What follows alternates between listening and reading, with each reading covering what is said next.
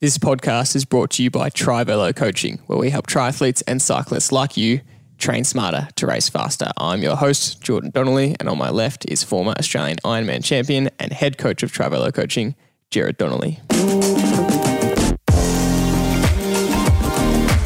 In today's episode of the podcast, we had a man that rarely needs an introduction. It feels like every single person in the triathlon or cycling community of Australia knows who he is, and that is Dr. Mitch Anderson. If you don't know who he is, he's a former professional uh, triathlete, former uh, Ironman winner. Uh, he's the also the 12 and 24 hour world record holder, which we have done a podcast on in the past. If you want to listen to that. Uh, he is a expert in a lot of things. More specifically, he is a physiotherapist, a doctor, and a surgeon, all combined into one. And he's the go-to man for a lot of triathletes and cyclists when they're dealing with injury or want uh, improvements in performance. And more specifically for today, uh, we are talking about everything to do with fixing your bike position. And from Mitch's perspective, we talk a lot about and dive into the biomechanics and physiology and uh, physiological adaptations and differences that bike position, different bike positions can create uh, on your TT bike, on your road bike. And so uh, this was a great episode. Obviously, um, there's a lot to dive into, and we'll just we'll get straight into it because we love chatting to Mitch most of all.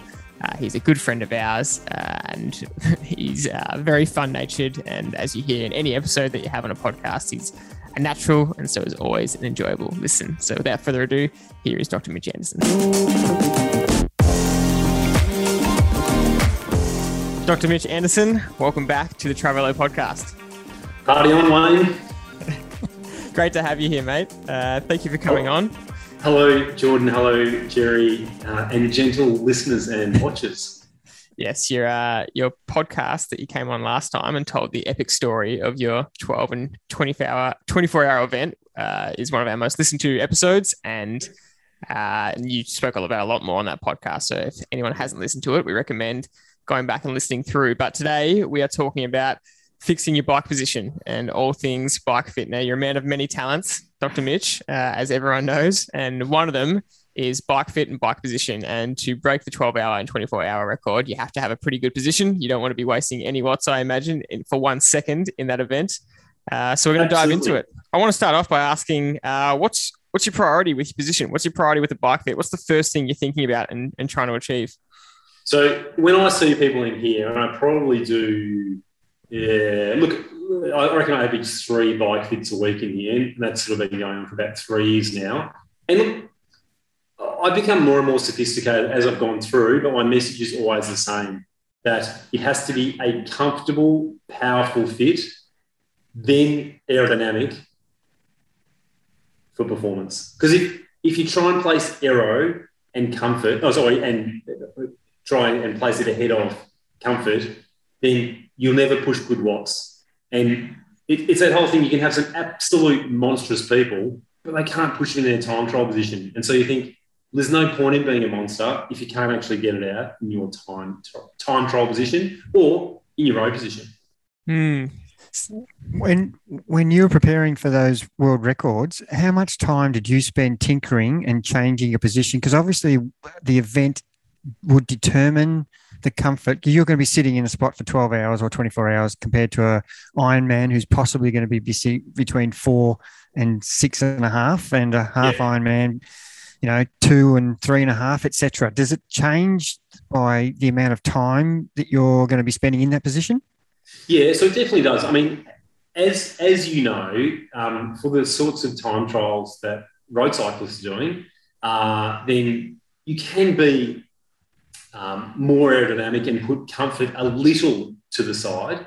But I'd, I'd venture that even in road time trial, elite road time trialing now, they're erring more and more about upright type positions, which mean they can get out big power. Because I don't think we've necessarily equated um, extremity of permission of, of, position with with a low CDA. So you can get really, I don't want to get that on. You can get really low at the front end, but it's not necessarily that slippery. Whereas the shape of your shoulders, um, the matching of your helmet, um, even uh, getting your obviously your elbows in the right position can make um, a huge difference to watts. Um, so, in answer to your question, I think, I mean, I wish I could have my um, triathlon career again. You probably you probably say the same, Jerry. Um, well, Mitch, they didn't have time trial bikes. I think we were still riding uh, steel wheels and penny farthings. So, so, and you know, the reason I'm saying that is that I put up my position by 60 mil. So I was 60 mils higher um, in the 12 and 24 hour, but I was pushing better watts for longer. And I sort of, mm. I really wish that um, I had understood more what I know now about bike fitting uh, and go back and tell my younger self, hey, just less aggression on position and, you know, and, and get what's where it counts. Um, I think, Jordan, that, well, probably what's the first thing I'd, I'd really like to go through is the effect of your upper body position on breathing biomechanics. Because mm. I think that's one of the things that uh, people don't really think about how what the what the energy cost is of of breathing, and actually it makes a huge contribution to um, well the energy cost of exercising because as your respiratory rate goes up and up and up, well there's a there's a huge cost of oxygen for your respiratory muscles. Now, the better trained you are, well, in the same way that your when your skeletal muscles become better trained, your respiratory muscles become better trained too. So there's definitely an and, they, and therefore it costs less oxygen to run them. So part of the adaptation about being an elite athlete or from a from a, a Joe Blog athlete to an elite athlete is training your respiratory system. So I'd venture then one of the other reasons to be less extreme in position is to allow time for adaptation of your breathing muscles or your respiratory muscles. So the three main things I'd say are, and you will everyone will have seen this, that when an athlete finishes an event, it doesn't matter what distances it is, they will put their hands on their thighs mm. and they will breathe in and out. So for those of us who are watching this on, you know, on the podcast, um, on the video, their hands go on their thighs. Now, that's anchoring the respiratory muscles, the upper respiratory muscles. Um, uh, so, you know, the essentially not the diaphragm and not the intercostal muscles, but these muscles that lift your clavicle up and actually create some extra room here for the lung to expand into. So, where you have your hands is important. It anchors your respiratory muscles. And that's why this position I don't think is as effective at anchoring mm-hmm. your hands as this position. So, and you know, I guess I've got I've got my little barrow to push in terms of you know my background and um, having come as a respiratory physiotherapist. Obviously, you know, I come at it different than say um, I don't know uh, any other fitter. Yeah. Um, the second thing is your ribs; they bucket handle up and down like this. Okay, so when you breathe in, if you look at it from front on, they're going like that and expanding your lungs, bucket handling up and down. So your intercostal muscles, i.e., the muscles between all of your ribs, have to move those ribs up like a, a piano accordion, essentially. Mm. So the tighter you have your elbows, the more resistance there is for your intercostals to work against. So even though this is an extremely aerodynamic position, you can't breathe. You can't breathe in and out. Mm. Exactly right, Jerry. And then the third thing is when you get, oh, hang on, when you get bent further and further forward, well, you're increasing your intra-abdominal pressure. So then your diaphragm, which is shaped like two domes like this, which when you breathe in, flattens out and pushes against your abdominal contents and then relaxes and goes up. So again, the more intra-abdominal pressure you've got, the more resistance you've got to breathe against. So the more you're bent double, the more pressure your diaphragm has to work against. Therefore, increased work of breathing, increased cost, oxygen cost. Mm. And don't forget the other element of that is that your your gut, especially in the longer races, is likely to be full of contents, i.e., food and fluid. Mm-hmm. So, and even higher pressure in your gut from content. So, you know, there's this three axes that I'd say hand position, elbow position, forward aft with your with your elbows mm-hmm. to really unload and de de work the respiratory muscles. There's a lot to unpack there. Um, I want to start by, by asking, how do you find that line straight away? Because um, I've seen plenty example, of examples of pro athletes doing variations of exactly what you just said. Some having their hands on top of each other, some having their elbows touching. Um, even on the weekend, there was um, the Collins Cup was on in the triathlon, and most athletes had their elbows together. And uh, Ellie Salthouse, the Australian, had her elbows super wide, and she was one of the few that had that. So it's obviously different preference for everyone based on what they've been told. You know, how are you finding this line between all those three main points? So I never went in. Oh, I went to the wind tunnel a couple of times as a as a triathlete, um, but by and large, uh, I just did it by trial and error. Um, I think the, the the main thing I noticed about, um, I guess the, the Collins Cup, or sorry, what I think about when I when I hear about um, the positions that athletes have got, especially with regards to elbow width, is that when your knees are going up and down like this, like pistons, if they're not being covered up by something, then they're generating a lot of turbulence turbulence equals more resistance. So, and, you know, looking at Ellie Salthouse, I'd equate her position much more like a track cyclist who, when they're in their time trial positions, they had big wide arms. Like they're not doing, guys on the track aren't doing this. They're mm. not doing the praying mantis position. And they're at higher speeds with higher air resistance. Mm. So why aren't we more like trackies? Mm. You know, and I know that they're trying to get maximum power out, but I guess that's my point that if you're really looking to get maximum power out of your position, and you should be doing that mm. before you're really an elite cyclist where you've developed your respiratory system, it probably matters less as you get more and more elite what your position is, you know, mm. within reason. And obviously, obviously you want to get everything optimized, but you know, let's just say the Collins Cup guys, well, they've got well, well developed systems and they can probably cope with this. Mm. As swimmers, too, their, their mm. upper respiratory muscles mm. are more developed than most people. So mm. can probably get away with it. Whereas, I don't know, it just makes sense to me to cover up your knees with your elbows. Mm. I mean, oh, I might be crazy.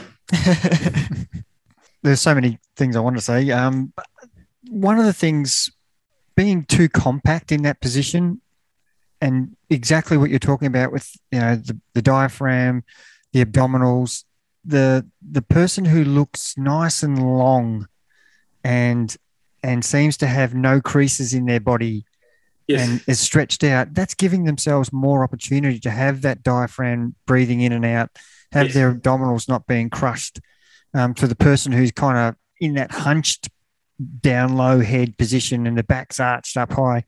It doesn't, to me, it doesn't, looks has nothing to do with it, but looking aesthetically, the person who's long and stretched out seems way more effortless and, and, and easier to, you know, does that equate to riding better power? That's, you know, so what, what you're saying about the breathing diaphragm and, and abdominals is being stretched out a, a more achievable and desirable position that you think will actually be more benefit to you? Well, absolutely. I think, Jerry, you're, you're on the money there. Um, you know, the way that I think about things when I see um, athletes in their, say, time trial position or their row position, I try and think about myself do they look like a wound up spring? Because if you don't look like you're really ready to go, you know, really get power on the, on the pedals, well, your body probably isn't in a, in a position to do that. So I guess, yeah, that's my aesthetic when I look at people is do they look like a wound up spring? Um, and I think the, the longer setup to a point, you're absolutely right. It's, it's lowering the intra-abdominal pressure and um, allowing uh, an easier air entry because obviously, yeah, it reduces work of breathing. Um, I think, you know, w- one of the things that I'll say though about well, there's two there's two elements that I'd really like to talk about is that um, with with the praying mantis position, or you know this position per se, the, the issue isn't it isn't that it's it's not aero. It's also that it's difficult to move forward and back on your saddle. And for triathletes who are doing longer time trials, um, it's incredibly important that they can move on their saddle and also move on their um, their elbow pads forward and back. And I would say anywhere between say, plus or minus 20 mil on the saddle and probably plus or minus 10 mils on the hand position or the elbow position, which allows then you to shuffle, I guess, and get comfortable uh, depending on the gradient up or down or who knows, it's a, it's a headwind and you can't, you know, you can't really move much at all. So you really need to, you know, just have small micro movements. So being able to move, I think, is important. Mm. The second thing to think about, or I try and think about when I'm fitting someone, is uh, in particular the glutes. Because of all the people I see in my clinic, the thing that is most poorly executed is core active or core and glute activation. And I know that Jerry, you've got um, uh, a really entertaining set of uh, of uh, activities that you give your athletes to do, which I think it's great because it gives people an awareness, almost as if you're trying to um, get a, a, an electrical wire and thread it from here all the way to their abdomen or all the way to their glutes, and be able to get things consciously switched on and then it should become then automatic. So you know that whole thing. Remember around PE? Did you do PE when you were a kid, Jordan? Yes. Yeah. Right yes, through. Right yes. Through. Yes. Do you remember that? Yeah. Well, you know how um, a skill goes in those different phases where it eventually becomes an autonomous skill, but you need sort of that cognitive process to actually do that, and that buys in a bit to the ten thousand hours type guff, which I don't know that's not that, that has been debunked, you know, especially with people like Roglic, you know, going around, um, you know, winning three grand. As a, ski jumper, yeah. As a ski jumper, that doesn't make any sense. Yeah, yeah. So, um, and I think some people, like swimmers are born, not made. You know, some people just have better body awareness than others. So for for trivelo athletes or listeners to the podcast, getting to be able to activate core and glute at will so you can then think about it while you're training is a really uh, highly useful task. So what I was trying to get to in a very long-winded way is that your muscles are a ratchet. So they work on an actin and myosin cross-bridging system.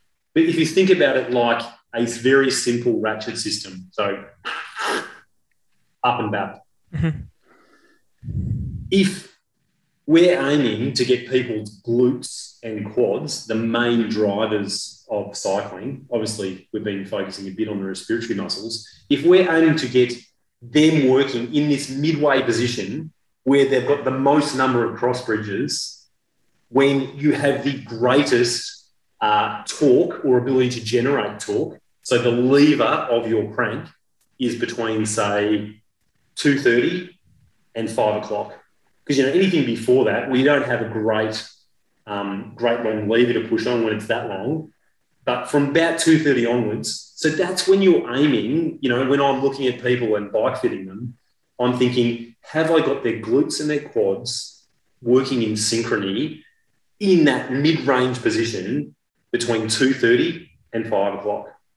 And so the only issue, getting back to the very start of this, is mm. that if you become too stretched out, then your glutes, which attach to the top of your hip, they can be too stretched out to really work until, um, or they, they become, they, they get turned on the wrong part of the, of the stroke cycle. Does that make sense? Yeah, yeah. absolutely. So, I mean, there's a lot, um, a lot involved in the whole process. And there's some really specific points that you focused on here. If an athlete walks into your bike fit, kind of unpack for me the steps that you take and what are you looking at first and how are you changing things? What's the what's the process of getting them into a better position? So one of the reasons why I don't do full-time fitting is that um well it's laborious. It really takes, you know, it takes a good 90 minutes. Um, and also I like the the fitting process to be involved with it, I mean, overall, and you know, my mum hates it that I do bike fitting because she's just like, Mitchell, you're a doctor. she's not an old Greek nonna, but you know, she just wants me to treat patients. But you know, I think uh, that well, you, you we, actually are treating patients because if they don't fit on the bike properly, they're going to injure themselves, and they're going to be your patient anyway. Yeah, yeah, yeah. Well, that's true. But and I even think being before that, Jerry, is that and I know I'm preaching to the choir here as, as part of our audience, is that exercise in general is the best preventative medicine that we could all hope for, you know, to a point. Obviously, there's an element where, where you're either getting injured or you're doing too much and hurting your, hurting your heart or your blood vessels. But by and large, exercising a lot makes you a lot healthier. So, you know, I want people to exercise because it's good for them. And so I think cycling as a whole is a great sport because it's got a low injury rate. Mm. That said, you know, and one of the things I do touch on early, Jordan, in answer to the question, is that small, small changes make a big difference. So when you're doing 100 revs per minute, uh, mm. it's multiplied by, let's say, a two mil change for 60 minutes times hmm. five mm. hours. You can make, you know, 40 meters change to someone's position mm. by making a two or three mil change of their of their saddle or their cleats or whatever it is. So that's why, you know, realistically, one of the main things I'd say to people is if you want to fiddle with your position, well, document it. You know, like like steal, I don't, I don't care, steal my thing, like my bike fitting um, system, and just basically write down all your positional stuff and then make some small changes and say, does that make me feel more or less comfortable? Mm-hmm. Or am I working my glutes more? Can I feel them switching on? So I want to give people, you know, some tools to play with. That's the main thing I'm trying to do when someone comes in for a bike fit. And also try and give them the liberty, the confidence to make changes themselves because I don't want them coming back and seeing me every time they're uncomfortable. I want mm. them to be able to, you know, let's say give give a man a fishing line and Teach him to fish rather than fish for him. Yeah. Correct. yeah. So um, I think what we go through is is to start off with is is their um, in terms of their fit is their injury profile, and that's why I think it marries up really nicely with um, you know sports medicine and physio. Is that I'm trying to see people through the lens of I guess usually an injury. Sometimes it's just discomfort, but usually an injury and prevent that from happening again and or identify the, the, the problem with the fit and teach them along the way the things they can do. So getting a past history, and you know, I take a little medical history just to make sure I'm not missing something, you know, mm. um, I don't know, cancer of the butt or something before you uh, get them sitting on the bike. But um, then I take a little video so that we can have a look at what they looked like before and I do some key points. Um, then, as I said, I take a systems approach because if you do something the same every single time, and I reckon I've probably done 500 fits now, at least in the last um, couple of years, as soon as you start going away from your system, you start making mistakes? So the first thing I always do once I've taken a video, taken them through the video, is measure the bike. Make sure you know what you're going to go back to if you know the, the seat's dropped or you know we want to know how much we've changed it by. Mm-hmm. The second thing we do then, check the cleats if you check your cleats, well, that's the only thing that when you clip in, you can't move.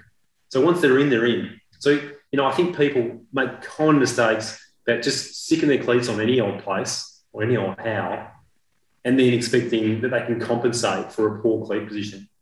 Um, uh, we should dive a little bit more into that um, mm. down the track. Yep. But um, then I go through, okay, um, we make some changes. Uh, you know, I guess and I always start at the saddle first. You should always change saddle position first and then have the handlebars to fit, not the other way around. Because we're aiming, obviously aiming for power first and then aerodynamics later, or you know, the other comfort stuff later. Mm-hmm. And then take a video, go through how much things have changed. And there's usually some exercises, bits and pieces I get to people to do as well. If not, an X-ray, a blood test, or whatever else we might have spoken about from a medical perspective. So I guess that's a bit of a overview? Look, it's always intrigued me, and a lot of the listeners um, have experienced this because most of them are um, predominantly switching between time trialing or triathlon or cycling. So, um, in terms of, um, you know, I see almost every athlete able to push better power on their road bike than they can in their TT position Yep. Whether whether it's on a bike with clip-ons or whether it's in a TT bike, um, same person, and you know, extraordinarily nearly forty watts less on the time trial bike. Um, Yep. bi- biomechanically, what is what is happening that's wrong that's preventing them from pushing? Because the, old, the the goal for me as a coach is to say to them, right, you can push 300 watts on the road bike and you can push 270 on the TT bike. Let's get your TT bike to 300, and you'll be a better bike rider as a time trials. What what's biomechanically stopping them, Mitch? glutes. It's absolutely glutes. So um, by tipping forward, you're extending or lengthening out that ratchet, and their glutes just aren't able to do the work at the right point in the pedal stroke. And that's why, you know, I'm constantly at odds with athletes about um, reducing extremity of their position because all they think about is aero, where it should be how can I get my wattage out first and then change it to the aero afterwards? So, and you're absolutely right, Jerry, that when you're in a nice upright position and you're used to engaging your glutes, then of course you get high wattage. There's also, as we touched on earlier, the respiratory effort that is definitely less when your your arms are nice and open on the on the on the tops. And I think you know one of the one of the key things that I get athletes to do is make sure they've got a similar length crank on their, you know, I want to say similar, within two and a half mils. Um, we definitely should touch on crank length too. Um, uh, make sure they've got a, a similar saddle height and that their saddle is flat. So, word to the wise, if anyone has their saddle tipped, you're on a hiding to nothing. Because again, if you think about your pelvis from side on, if you're tipping your pelvis, like if you tip your saddle down, if you're tipping your pelvis forward, again, you're asking your glutes to lengthen and lengthen and lengthen, as well as your hamstrings, and you're just taking them out of the game again. So, have to have a flat saddle so you can then shift forward and back on that saddle with a really stable platform to work to work on. And you know, Jerry, the other part of the equation, especially for UCI legal guys, is that they don't have a stable base to work from because they're not sitting on much saddle. Because everyone's sitting on the very tip of their saddle. Mm. And that's, you know, the biggest, I think, argument for the stubby saddle is that you get more support for your sit bones if you're on either a stubby saddle or, uh, can't believe I'm saying it, a split saddle. Um, uh, and, you know, the reason I'm dirty on split saddles is that um, anything that isn't um, fixed uh, by something between those two points is that you always end up with one bent down, one bent up. So if you're going to use an Adamo saddle, you have to replace it regularly.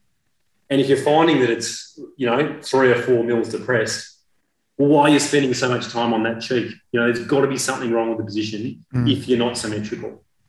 So, the, and the biggest point of asymmetry is usually that athletes, when they put their cleats on, they basically put them same left, same right, exactly the same point, exactly the same orientation, which is the intuitive thing to do, right? Mm, But people's feet are never the same size. Yeah. Mm.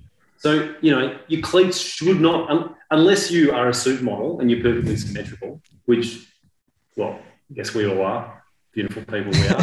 um, unless you're that that sort of person, well, I guarantee you, and people, some people actually don't have never noticed they've got one foot bigger than the other, but usually there's two to four mils different, and so there should be two to four mils different in terms of forward aft of your one cleat on the other, so that you're then pushing down the same point of each foot equally, and that usually then um, straightens people up.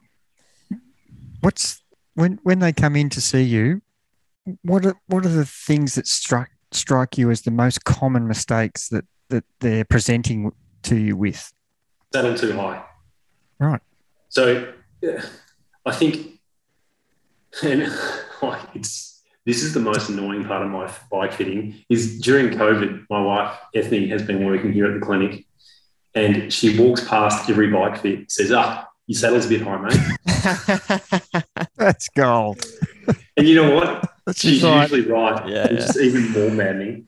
Um, but, but the thing is that I've spoken with about it because I'm so annoyed about it because um, it just makes no sense. Because then what it does is it, it pushes people further onto the nose of their saddle, and then they can't get best use out of, their, out of their glutes. So, yeah, it's it's always saddle too high. That's the most common mistake. Um, and then the second most common mistake is um, reach too long. So, because we've had this um, rarity, or sorry, the um, the COVID overlay has caused people to probably purchase bikes that they were uh, were available rather than something they've been well fitted on in the bike shop. Mm. A lot of people have bought bikes one size too big. Now, you can compensate for that by changing stem length, but you then compensate, you then have to compromise on steering. So if you imagine, if you're, you know, the, the general, I don't have a, I don't have a rule here, um, you know, the general um, stem length is say, call it a 110, right? Um, if you then have a, have a bike that's one size too big, well, your equivalent then is you're on a 90 mil stem. And if you're on a 90 mil stem, then every little movement is twitchier. So width of your handlebars makes a difference, and length of your um, uh, stem makes a big difference. So don't compromise on the size of your bike due to availability. You're just better off being on an old bike that fits you than a new bike Mm. you're going to have to then compromise on. You know, I had a, had a guy come in here on a twenty-five thousand dollar um, custom built bicycle, a Parlee, twenty-five grand, and we had to buy a shorter stem for it and Mm. had to buy a different seat post for it because it didn't fit in properly. Mm. Which, you know, like the, the bike shop should be doing this, right? They should be making sure that it's, it's absolutely right. So, I guess to finish off my point on this, if you're not sure about what size size bike you have should have, well, do a bike fit before. Like you know, the reason why we have jigs in the first place, where you can just you know dial things in and out, Mm. is so then you don't make a ten thousand dollar mistake, Mm. and then you have to compromise by having like a short stubby stem on there, or even worse, a stem erection where you have to turn the stem upside down. You know, like no one wants that. It just it's got no panache. Makes perfect sense. Do you want to do you want to dive into the cleats more, cleats and crank length more? Because I know those points were pretty important ones that you, you Yeah, pointed out. Yeah, I would. Um, so I, I think the beauty of this the shorter crank, um, as long as it's matched with an intelligent change to the um, the cleat position. So let, let me just uh, oh here we go. I'll use my stylus for this. Um, I know that everyone not seeing this on um, the video, but essentially, the shorter your crank gets, then um, the more your cleat position matters. So essentially, if a if a cleat, uh, let's let's imagine like that. So if a cleat is further back, it increases the apparent length of your crank. If a cleat is further forward, it reduces the apparent length of your crank. So if you're running a 165 crank, but you've got your um, cleats slammed, or you're probably compensating for having the shorter cranks in terms of leverage, but you're you're and you know you're almost certainly to be um, uh, thinking a lot about your fit and quite extreme because uh, you know it's it's it's it's helpful for your hip angle to have a shorter crank. It gives you better clearance. It, it dictates so that when the crank is um, is vertical, it dictates the amount of hip flexion that you get, as does how low your elbows are. So those two things make such a big difference, and that's why I think by and large we've gone to shorter cranks to allow better clearance and get the get the glutes engaged a bit better. And you're on board. Um, you're on board with that. You're, you're happy with that development over the last twenty years. That's been a real change because we used to, Yeah, as a little guy, I was the 170, and I got told by an expert in 1990 something I should be on 175 just so I could get longer leverage. Yeah, that's it's totally changed, hasn't it? The, um, and I think it, it's been dictated to a bit by being able to have. Well, I mean, they're on you know steel bikes back then, you know, and the Mm. steerer lengths, the, sorry, the, the steerers were a lot higher. Um, but I guess, in fact, they were funny bikes. They weren't they, Jerry? There were 24 inch front wheel Yeah, yeah. Don't get out of the saddle. Um, or I think- turn. Yeah, the you know, and reading all about the um the release of Shimano uh, Dura-Ace 12 speed this week. But as we've gotten more gears, there's more ability to um, recruit, you know, better ratios, and you know the the 34 tooth is um, is in the mix, which you know you just you would have been laughed at as a mountain bike racer with a 34 tooth on, but whereas now it's it's become the norm.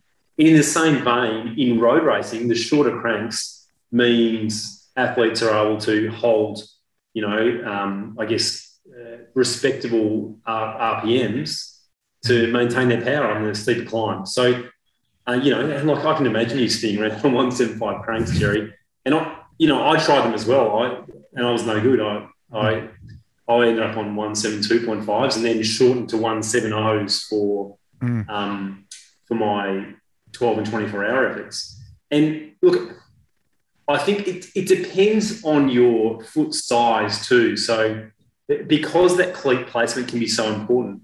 And I think because one of the other things that I look at when I look at um, people's bodies right at the start is that some people have big calves, and I know you do, Jerry. Like you've got big big calves that like tearing. Big useless um, calves. Apparently, apparently runs in the family. It's a Donnelly um, gene, yeah. is it? Yeah. Um, it's called. If people want to Google it, it's called pseudo hypertrophy. Um, anyway, um, anyway, so I guess if someone's got tiny calves, well, it doesn't really matter if you're doing a lot of midfoot cycling. But uh, on the other hand, yeah, you part of the you know a good cycling um, position, you'll see it like people are ankling, and you know you get less ankling the the more you put the cleat backwards. So, and, and I think to get the best out of your calves, well, you don't get anything out of them if you know you're, you're cycling from the midfoot because obviously it's reducing the leverage of your calves. So it's taking into account this, the um, uh, yes somebody's body shape um, as, as when you fit them, so that you know you're not it's it's not one size fits all. So you know I'm not having people come in and say you should be on 165 cranks because it's not taking into account their risk profile. You know I've got people who have come in who are six foot six tall. There's no way I'm going to put them on, obviously, 165 cranks. Um, but yeah, it's got to be horses for courses. And I think, you know, shortening off your road cranks by two and a half mils is a really sensible way to go. But that makes sense to me. And then, you know, if you're really going for a short time trial where you can hold an extreme position, well, maybe you need 165s or 167.5s. You say that uh, you know everyone is different and everyone needs their own kind of fit but you know you're not going to see um, that much variety across every athlete. There's going to be a lot of similarities and therefore universal principles that are going to be the same. And so i guess if if someone's just at home listening and they're thinking all right well i want to check my bike position and see how i am and obviously getting a bike fit is the best outcome but if how can someone at home just kind of look at themselves and acknowledge whether they're in a good position quote unquote, unquote good position or not well, let me just disappoint all the listeners by telling them you're not special. None of you are special. Because I think this is, you know, I don't know if people remember in The Incredibles, um, which is that Disney movie, or maybe even a Pixar movie way back when. But, you know, that whole thing that if everyone's special, nobody is. And it's the best truism that, that I've ever heard. Because essentially, uh, Bruce McAvaney will be very upset with you. yes, so realistically, it's that whole thing that yeah, common fits commonly fit most people. So essentially, don't you, you're not an outlier, you're not a unicorn until proven otherwise. And most people fit in the in the two standard deviations from the mean. So if you really want to do a good job of have doing a self fit, my suggestion is Number one, set up a your phone on a seat beside your trainer and pedal for 30 seconds in your time trial position, if that's what you're doing, or your road position, where your hands are on the hoods. So many people like take notice of where your hands sit or how far away they are, from the hoods because lots of people are just using the shoulder of the bar 50 mils away from their from their um, uh, hoods, which means the bike's too long for you. If you're self-selecting that position all the time, the bike's too long, or the top the, t- the, the top tube is too long. or you need to shorten your stem. Mm. So it's it's probably a, an element of both. So don't oversize your frame. Don't have a stem that's too long. You should be able to just bend your elbows. Um, so get 30 seconds of film from the side, and then have a look at it. And your heel should be coming down throughout the 230 till 530 zone. If it is coming down, well, you know, well, you're in a pretty good position. The, the second way to check in terms of, um, I guess, your saddle positions, right, is to look from behind. So you should see there's two bumps, which, are called your PSISs, your posterior superior iliac spines. Um, they're little divots you can see on people, or you can look at the iliac crests, which look like that from behind. If they're dead still, your seat's not too high. It still might be too low, but you'll be able to tell that by having looked at the side. So video from behind, video from from side on tells you all you need to know. And in fact, uh, I had a mate who lives in California who's a triathlon coach wanting me to do uh, um, bike fits by correspondence, which you can easily do. It's not optimal because obviously you then rely on someone to do the tinkering. Um, and Jano would say from Giant South Yarra that I shouldn't be doing tinkering either, but I would have the same assertion about him sometimes.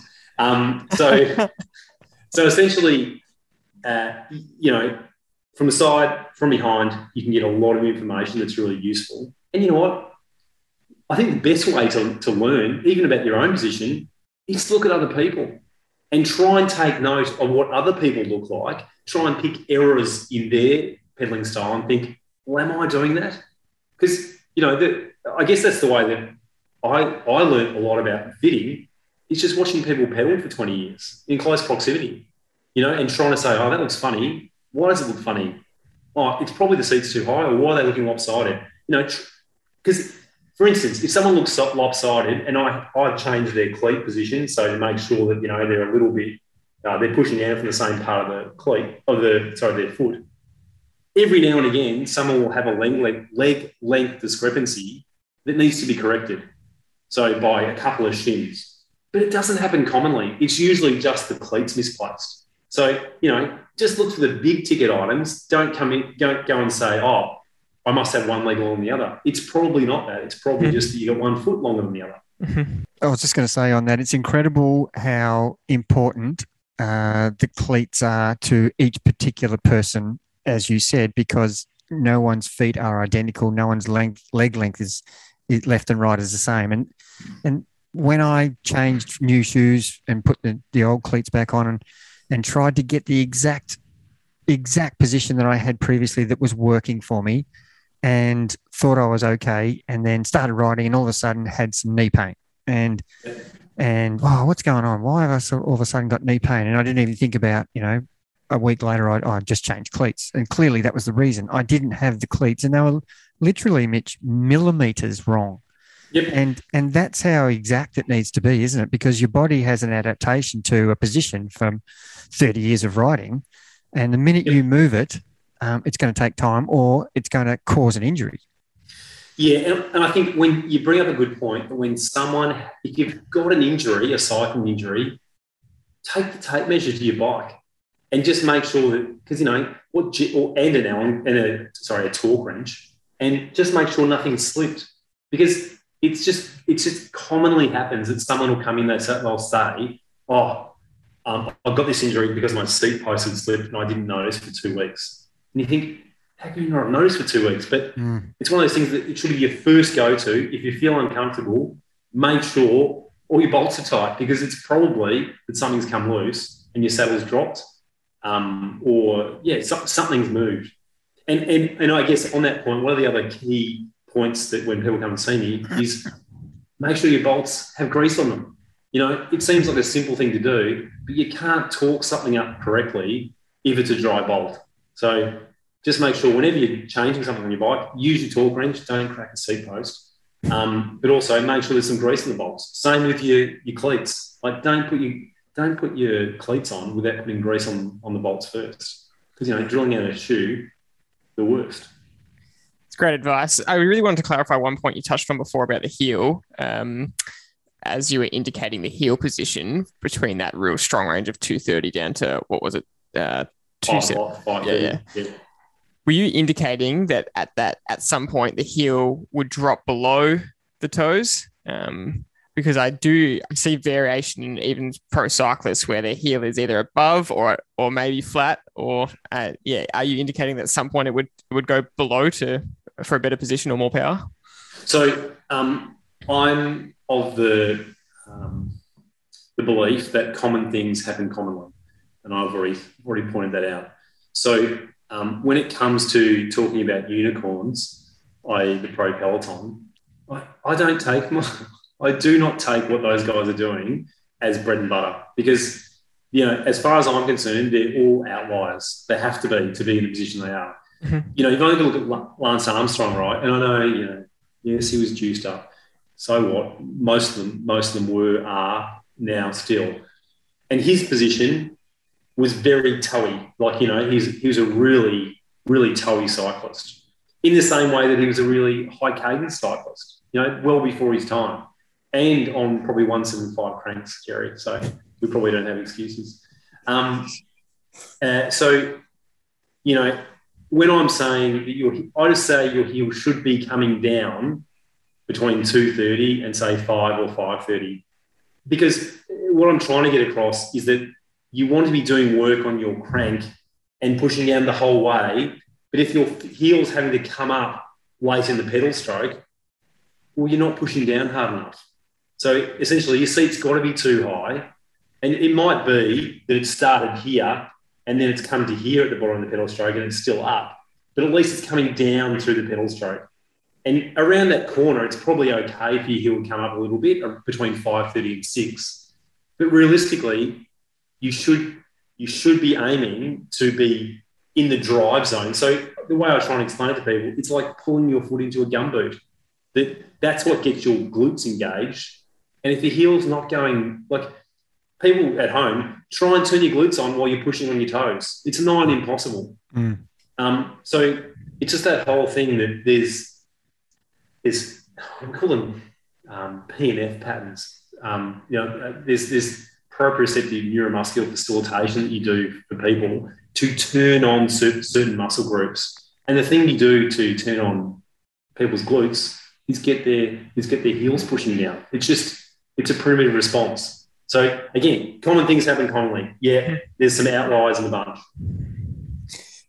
One of the things that I was was intrigued about was it's a really minor detail, but uh, when you're looking down at your feet and you have the possibility of your um, shoes and your cleats being close to the cranks or spread apart, is there yes. an optimum, or is it particular to each person? Um, and I've always wondered where should I you know, and obviously my calves hit the drink bottle if I'm too close to yeah. to the crank. And yeah. I've always wondered, you know, am I better off having them, my feet wider or? Is... So there certainly is a, a sweet spot, Jerry. Um, you know, one of the reason why, it, it, and you, are referring to Q angle, which is essentially the angle between um, the ASIS, which is the those that knob of bone at the front of your hips, which runs all the way down the front of your thigh, um, oh, sorry, against the line it runs all the way in front of your thigh. So it's again essentially women who have broader hips have a have a, a wider Q angle than men. That doesn't mean though that their knees are further apart. So the thing I, I generally try to um, push people's cleats further in and get them further over their big toe. Really big people, I ask them to have the longer spindle um, pedals. So you can add four mils on either side with the um, the longer spindle cranks. I think it's uh, I might be getting this wrong. I think it's 24 mil against 28 mil, or might be yeah, anyway. There some variation. Um, to be to be honest, it, it, it, depends also on your on your injury profile. The, the thing about people's quads in general, and yeah, this is the other thing we sort of half touched on before, because it's not like the glute where the glute is attached only across one joint, whereas uh, your hip joint, whereas your quads are attached above your hip joint and below the knee joint. So you tend to be able to get your, your quads in range most of the time, or at least part of your quad. So I guess, you know, in part, um, your Q angle, you've got four quadriceps, you can engage them most of the time. So yeah, uh, for you, Jerry, it's just so, you, so your calves don't hit your uh, your bottle cage. Me too.